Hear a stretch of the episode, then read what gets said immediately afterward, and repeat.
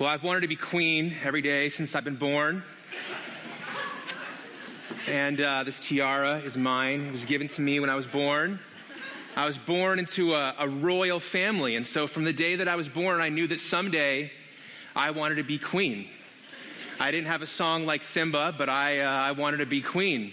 And being a queen is a great gig because people wait on you hand and foot. You never have to worry about anything. You never need anything. You never look at the price of anything. It's a great, great life. And I, am blessed to rule over a great kingdom.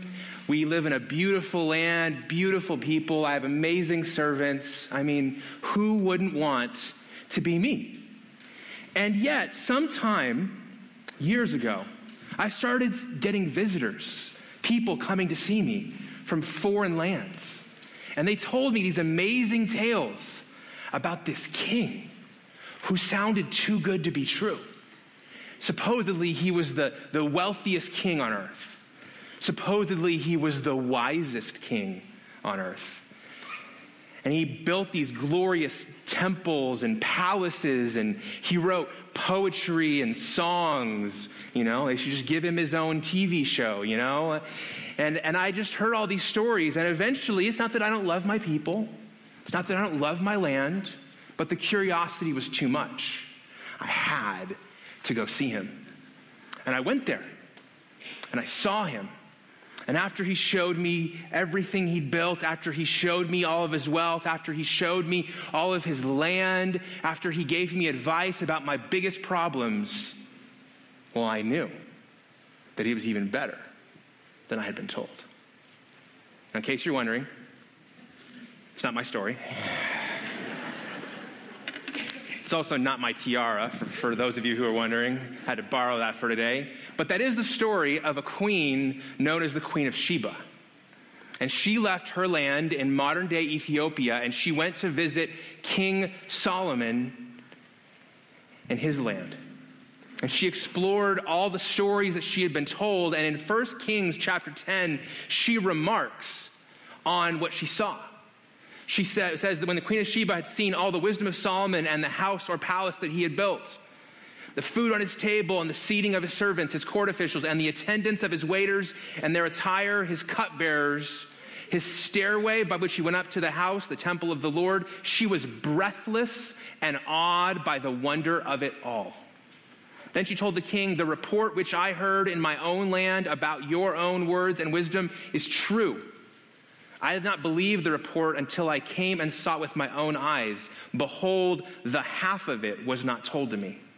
You exceed in wisdom and prosperity the report which I heard. How blessed, fortunate, and happy are your men. How blessed are these, your servants, who stand continually before you, hearing your wisdom. If I could sum up the Queen of Sheba's response to Solomon in an emoji, it would be this one right here mind blown. And yet, she's so blown away by what she, she does that she does something that, that would maybe be odd to us. I mean, he's the wealthiest man on earth. What is it that he does not need more of? But, but, but, but what does a rich person give a rich person? Right, more money.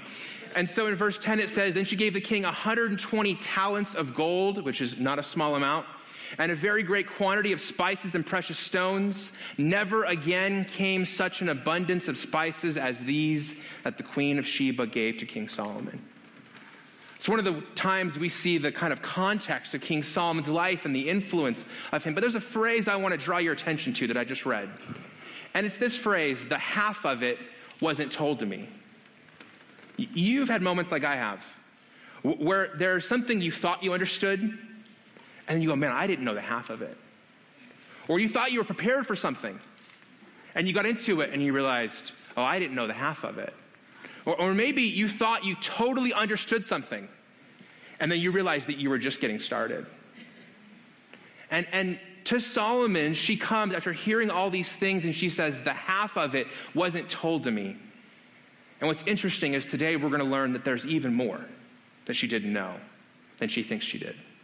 Today, there's a central idea, and kids, if you want to write this down, there's a place on your parents' handout they can show you that you can copy it down on. The main idea of today's message is this that contentment doesn't come from stuff, contentment is a gift from God. Contentment doesn't come from stuff. Contentment is a gift from God. And that's the lesson that we learn in today's passage in the book of Ecclesiastes. We've been in Ecclesiastes all throughout the month of June, and we'll be it all throughout July. If you have a Bible, and kids, if you brought your Bible, typically if you open your Bible to the middle, you hit Psalms, and then you go to the back and you hit Proverbs, and then Ecclesiastes. And today we're going to be in Ecclesiastes 5 and 6. And while you're turning there, I want to welcome all the kids to the room and, and affirm what Josh said. This is a day that's a little bit harder to preach to, and that's okay. Um, there, this is a no judgment, no stink eye, no bad look Sunday. So if that's your natural look or that's your normal look, then just contain that. Parents are doing their best job. I have all three of my kids in church for the first time. God bless my wife. Um, and so, uh, so yeah, that we're having a great day. Please, if you know somebody who volunteers in kids ministry, give them a pat on the back today for what they do. And parents, I just want to encourage you. I can't remind myself of this enough that more is caught than taught. More is caught than taught. You remember that from your parents? You got more from what they did than what they said because you trust what they did, not what they said and, uh, and that's awesome. And then also, I want to give you a heads up that this week I've been in Phoenix recording uh, sermon movies for you guys for At the Movies. And so we'll be getting At the Movies in about seven weeks on August 11th. The dates are in your bulletin. We'll talk more about that in the weeks to come. But now that you're here in Ecclesiastes, I want to share with you today the other half that Solomon didn't tell the Queen of Sheba. And we're going to begin in verse 1 of Ecclesiastes 5. And he says, Guard your steps when you go to the house of God. To draw near to listen is better than to offer the sacrifice of fools, for they do not know that they are doing evil. He says, Be not rash with your mouth, nor let your heart be hasty to utter a word before God, for God is in heaven and you are on earth. Therefore, let your words be few. He says, For a dream comes with much business, and a fool's voice with many words. When you vow a vow to God, do not delay paying it for he has no pleasure in fools, but pay what you vow. It is better that you should not vow than you should vow, and that you should not pay. Let not your mouth lead you into sin, and do not say before the messenger that it was a mistake. Why should God be angry at your voice and destroy the work of your hands? For when dreams increase and words grow many, there is vanity. But God is the one you must fear. The first thing that I don't think Solomon told the Queen of Sheba is that God takes us more seriously than we take him. God takes you and me more seriously than we take him. The, the passage begins with this kind of ominous, interesting phrase. Solomon says, Guard your steps when you go to the house of God. And he elaborates on this, this message of intentionality that we ought to prepare for resistance when we get ready to engage with God. Parents, you know this. The hardest day to get your kids ready for life is not Monday, it's Sunday. You know that the hardest battles that are fought in your family are in the car on the way to church on Sunday. You know that on Saturday you set the intention, we're going to go to church. And then just life comes at you out of nowhere. You go, hey, we're going to get involved in a community group. And that night just is a terrible, terrible night. You decide that you are going to start eating healthy. And what happens? Your friend invites you out for pizza. You know, everything in our life that's important, immediately we move towards it, and immediately there's resistance. And so Solomon says, hey, guard your steps. Hey, be prepared that there is going to be resistance to you being intentional and serious about coming to engage with God. And maybe instead of viewing that resistance as a sign that you shouldn't go, maybe you should begin to look at your life and go, where is there resistance? And that's a sign that's where you should go. Maybe you should stop seeing that resistance and opposition as a red light, and maybe you should start seeing it as a green light. There's a phrase that we hear in this very first section of Ecclesiastes 5 that you've heard in this passage before in this series, and it's a very misunderstood phrase. It's the phrase, fear God. And, and many of us hear that phrase and we think, does God want us to be afraid of him? You know? Like we're afraid of the dark or afraid of spiders or some of you, what I'm doing right now, public speaking. N- no, fearing God simply means taking God seriously. To fear God means to take him seriously. And, and, and the truth that Solomon is going to reveal to us here is that we may think we're taking God seriously, but God takes us more seriously than we take him. He takes our words more seriously, he takes our actions more seriously.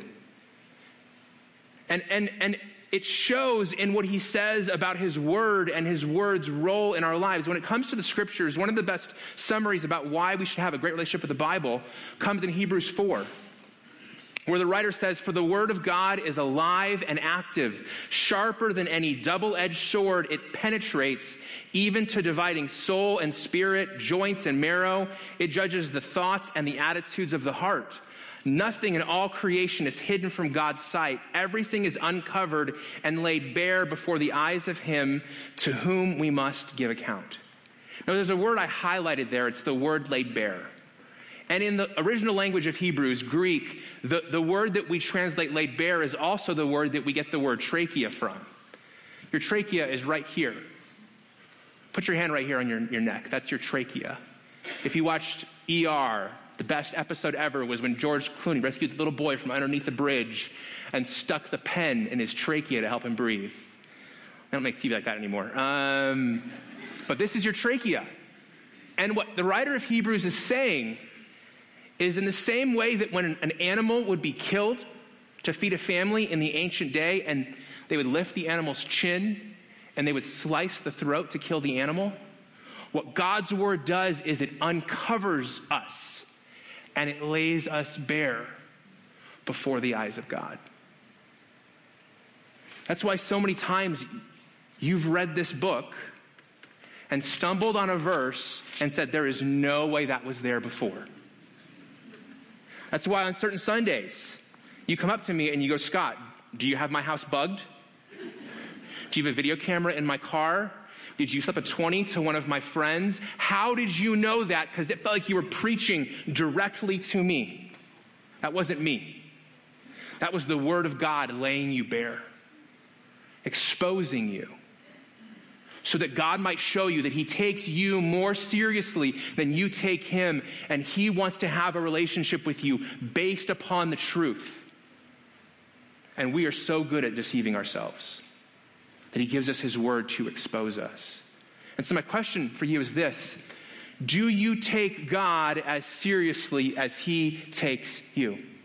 In your life today? Have you been taking God and His love for you and His plans for you and His purposes for you and His relationship with you? Have you been taking that as seriously as He does? Because what he's going to do in the verses that follow here is he's going to call us to take our words seriously. He says, if you make a vow, keep it. Because it's better to not make a vow than it is to make a vow and not keep it. And that's a, a great indictment of our culture today because we live in a world that is terrified of commitment. We now call it FOMO, the fear of missing out. Of all ages, and this is not like a millennial thing, you know? This is an us thing. We are afraid of making a commitment because committing to this might prevent us from committing to something else that comes along that's better. And you know the danger of FOMO? Is that you're like this guy sitting at home alone doing nothing because you didn't commit to something. See, our culture disciples us and convinces us that the, the way to get a great life is to never actually commit. You're a free spirit. But the truth is, freedom is actually found in commitment, not from commitment. Did you know that? That true freedom comes when there are restraints. If you're an artist, if you're a writer, if you're a painter, if you draw, you know that the greatest creativity comes when you pick restraints, when you commit to a medium or an instrument. If I get invited to speak somewhere, the worst thing somebody can tell me is, Scott, speak on whatever you want. No! That's terrible. That's not freedom, that's captivity. I just stare at the blank cursor for two hours, you know? Tell me how long I'm going to speak and to whom I'm going to speak and about what I'm going to speak. See, freedom is found in commitment. And what Solomon is saying to us is he's saying, hey, God is more committed to you than you realize. Are you as committed to him as he is to you? He continues in verse 15 he talks about this person, he's talking about their experience here. He says, As he came from his mother's womb, he shall go again, naked as he came. And for those of you from the South, including Clovis Barnett, the word is naked, not naked. Naked as he came, and shall take nothing for his toil that he may carry away in his hand. This also is a grievous evil. Just as he came, so shall he go. And what is there to him who toils for the wind? Moreover, all his days he eats in darkness, in much vexation, great word, and sickness and anger. Behold, what I have seen to be good and fitting is to eat and to drink and to find enjoyment in all the toil with which one toils under the sun the few days of his life that God has given them, for this is his lot. Everyone also to whom God has given wealth and possessions and the power to enjoy them and to accept his lot and rejoice in his toil, this is the gift of God. For he will not much remember the days of his life because God keeps him occupied with joy in his heart. The second thing Solomon didn't really tell the Queen of Sheba is that we are to worship God and enjoy stuff. Worship God and enjoy stuff. And like often happens in life, we mix these up. Instead of worshiping God, we worship the stuff He gives us. God gives you money, and instead of worshiping God, you worship the money. God gives you a gift or a talent or an ability, and you worship that instead of the one who gives it. And what Solomon is going to tell us here and what he's describing is that God gives us these things to enjoy and to worship Him in thanksgiving for the joy of enjoying the simple things in life to eat and to drink and to work. But when we worship stuff, it actually robs our stuff of their joy. Because we're putting a weight on it that it can't hold. You know, I was in the gym a couple weeks ago and someone asked me to spot them because they couldn't hold up the weight they were trying to lift. It was too much for them. This is what happens when you look to a person in your life to fulfill you. You put a weight on them that they can't lift, and it robs you and them of the joy because you expect it to do more.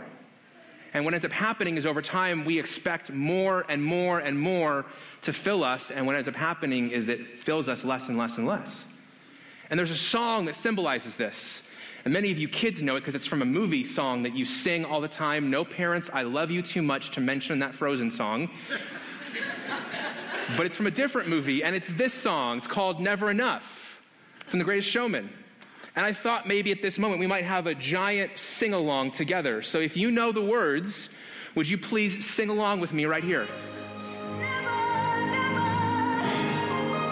Never, never, never, never. Never. You gonna abandon me up here and not sing with me? Come on. Never enough. Never enough. Hugh Jackman's face right there is marveling at my voice, I know. Um, but many of us sing this song to ourselves, and if we don't sing it, we live it. We expect more to be enough. But we have more right now than we used to have. And it's still not enough. Over 2,000 years ago, the Roman philosopher Seneca said, Money has never made anyone rich.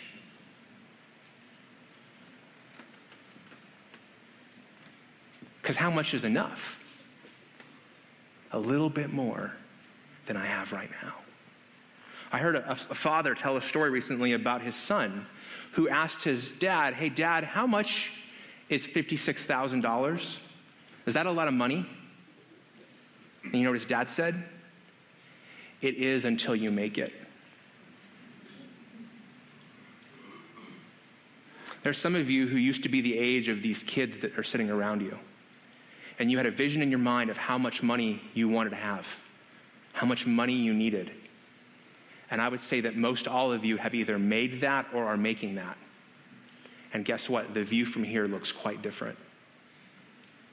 And I want to give you a little reminder to help with this. Kids, if you're in the room, would you turn to your parents right now and ask them if they have one of these in their wallet that you can borrow?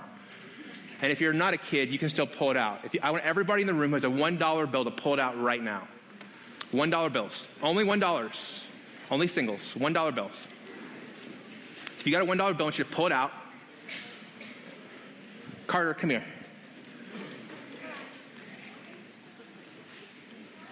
Bring your dollar bill with you. Okay? Give Carter a round of applause. Here, come here. Come on, hand. No, no, no. Come up. You're coming up here. Give me your hand. Okay, come on. Okay, so on the dollar bill, okay, who's in the front of the dollar bill? George Washington. George Washington's front bill. Good job. Okay, turn it over to the back, okay? And there's a, an animal right here. What kind of animal is that? Bald eagle. A bald eagle. Did you know that that animal is in the Bible in a verse that talks about your money? Did you know that? Okay, it's right here. It's Proverbs 23, 4 through 5. And it says, Don't wear yourself out trying to get rich. Be wise enough to know when to quit. In the blink of an eye, wealth disappears, for it will sprout wings and fly away like an eagle. And every parent said, Amen. Amen. Thanks, Carter. Awesome. Thanks for the help. Give him a round of applause. See, Solomon wrote this line because he knew. Oh, you can give that to me? Oh, thank you. Thank you. Appreciate that. Thanks, buddy. Solomon knew that as fast as it goes in, it flies away. And what's interesting is that so many of us know this, we just don't talk about it. But, but we're aware of it all the time. I was reminded this week of, of a famous rap song by Biggie that was Mo Money, Mo Problems. And this week I've been educating people who have no idea who Biggie is. But you know his song right here.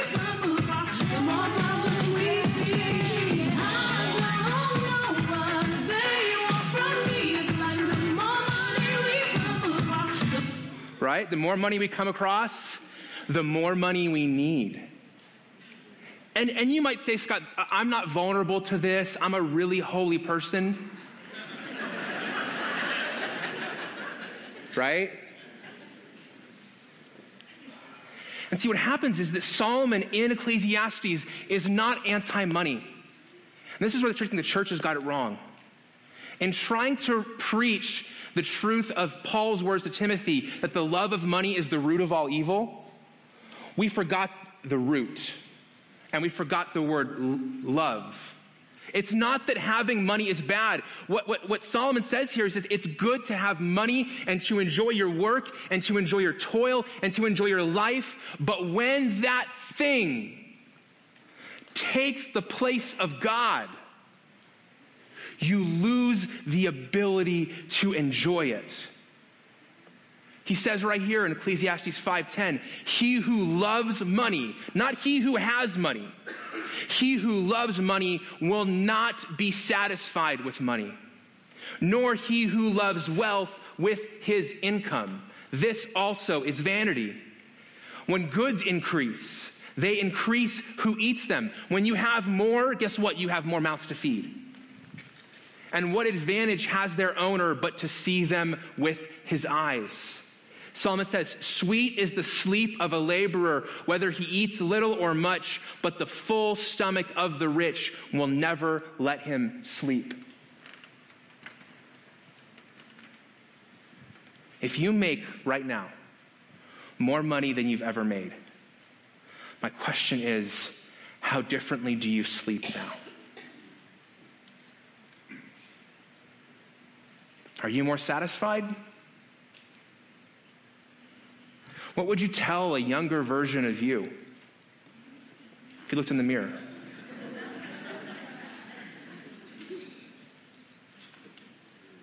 Because what Solomon is doing in the book of Ecclesiastes is he's looking in the mirror at a younger version of himself, a more idealistic version of himself.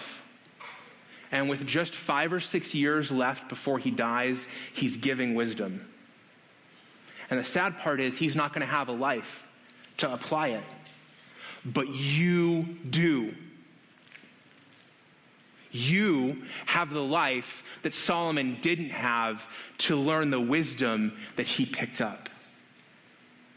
And I would just tell you today worship God and enjoy your stuff. He has given you life and He's given you time to enjoy His gifts. So enjoy His gifts, but while you're enjoying them, remember where they came from? Remember why he gave them to you? And put your hope in him, not the gift. Psalm is not done, though. He continues in chapter 6. It says, There is an evil that I've seen under the sun, and it lies heavy on mankind. A man to whom God gives wealth, possessions, and honor, so that he lacks nothing of all that he desires Yet God does not give him power to enjoy them, but a stranger enjoys them. This is vanity. It's a grievous evil. Now skip down a couple verses. In verse 6, he continues Even though he should live a thousand years twice over, yet enjoy no good, do not all go to one place?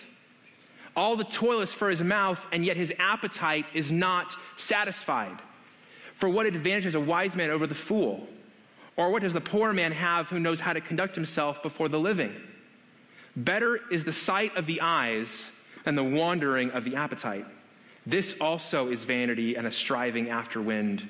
Whatever has come to be has already been, been, named, and it is known what man is, and that he is not able to dispute with one stronger than he. The more words, the more vanity, and what is the advantage to man? For who knows what is good for man while he lives the few days of his vain life, which he passes like a shadow? And for who can tell a man what will be after him under the sun? Solomon's last lesson, I think, that he should have told the Queen of Sheba is that lasting joy comes from God and not wealth. And notice the word I put in there lasting joy. I'm not saying that, that wealth can't offer you some sort of temporary pleasure. When I was a kid, people told me, hey, if you have money, it will never make you happy. It's not exactly true. it's just, and we do that at church. We tell these like little half lies, you know, to kids um, that aren't actually helpful, and then later they have to make, make people laugh in church when we, you talk about it. But he's talking about lasting joy. And he's using an illustration. He says, I, I had everything. He had everything except for one thing the joy to enjoy it. Kids, the worst moment your parents have is on Christmas Eve when they're wrapping your presents and they see three little words on the bottom of your present. The words are batteries not included. And so you go like searching all over your house for the battery box, praying you actually have that one, you know? And what Solomon is saying is that joy is the battery of life. And you can kill yourself accruing wealth. You can kill yourself accruing experiences. You can burn years of your life toiling. But if there is no joy, what does Solomon say? You'd be worse off being poor. In another place, he basically says, You'd be worse off not even being born. See, we don't have a, a money problem in America, we have a joy problem. We have things that our ancestors dreamed of, they made TV shows about. The tricorder on Star Trek, my iPhone's better than that. I don't have the flying cars still from the Jetsons, but I'm, I'm waiting one day. But where's the joy? We've gotten more and more, and it's meant less and less. And what Solomon says to us is he says, All the toil of man for his mouth, yet his appetite is not satisfied. That word appetite in, in Hebrew is very similar to the Greek word for soul. It's the same word that Jesus used when he said, What does it profit a man to gain the whole world and forfeit his soul?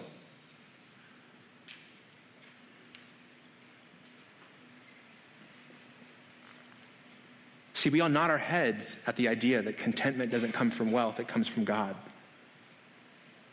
But where have you been looking for contentment? And what would it mean if you began to want what you already had?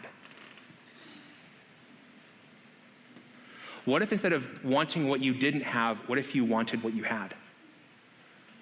as a way to prepare you to get something else. Because if you don't want and enjoy what you already have, you will never want or enjoy what you get in the future.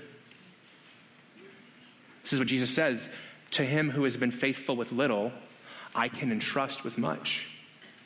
There are some of you, the worst thing God could do is get you a promotion or a raise or a bonus.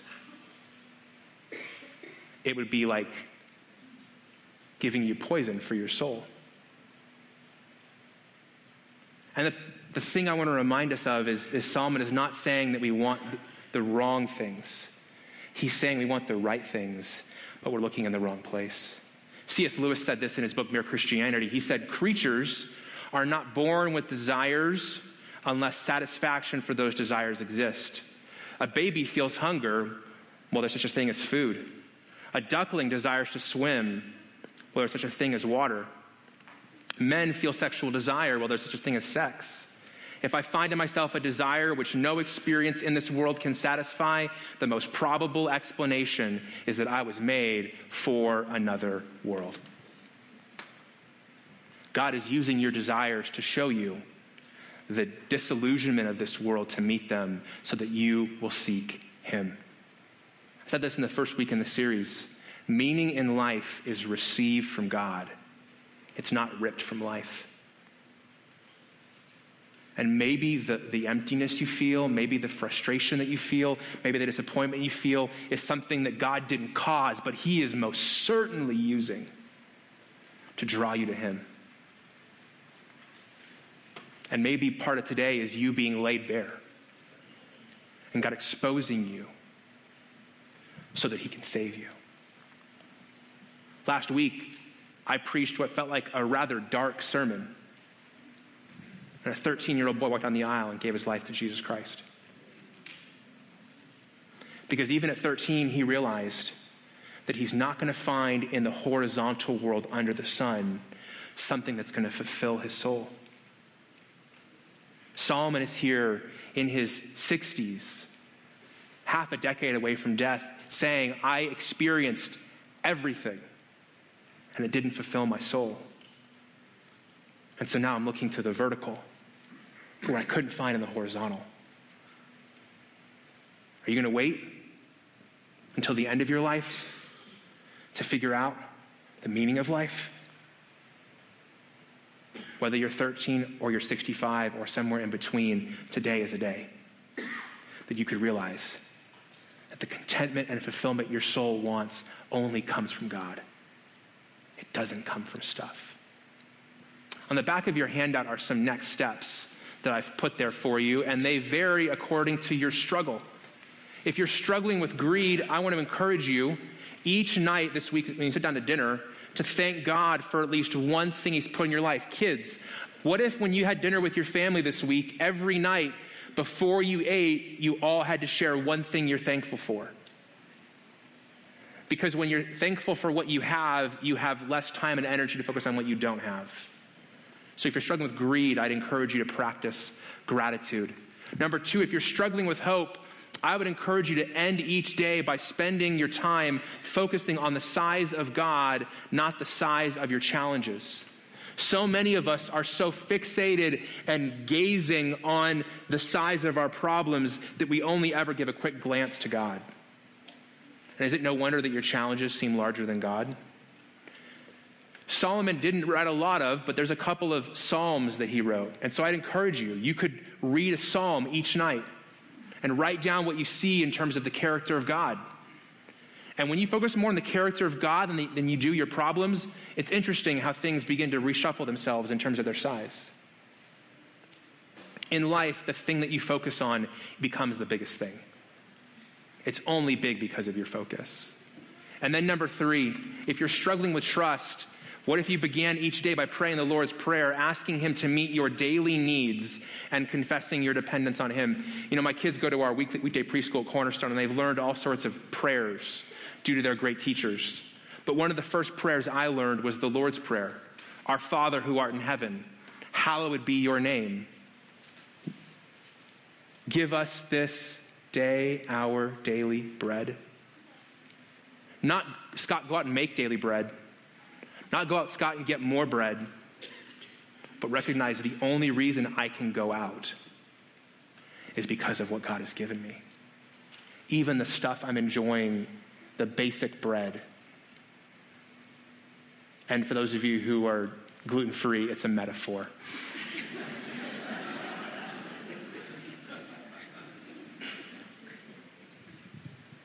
it's a daily dependence.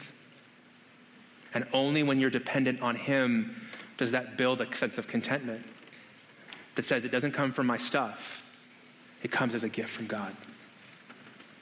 Because when you build that kind of heart, you become the kind of person that God can trust with more. And maybe God has been waiting to trust you with more until you do the soul work first, until you attend to your heart. Because if you get more and you're still singing never enough, nothing's going to change. Let's pray.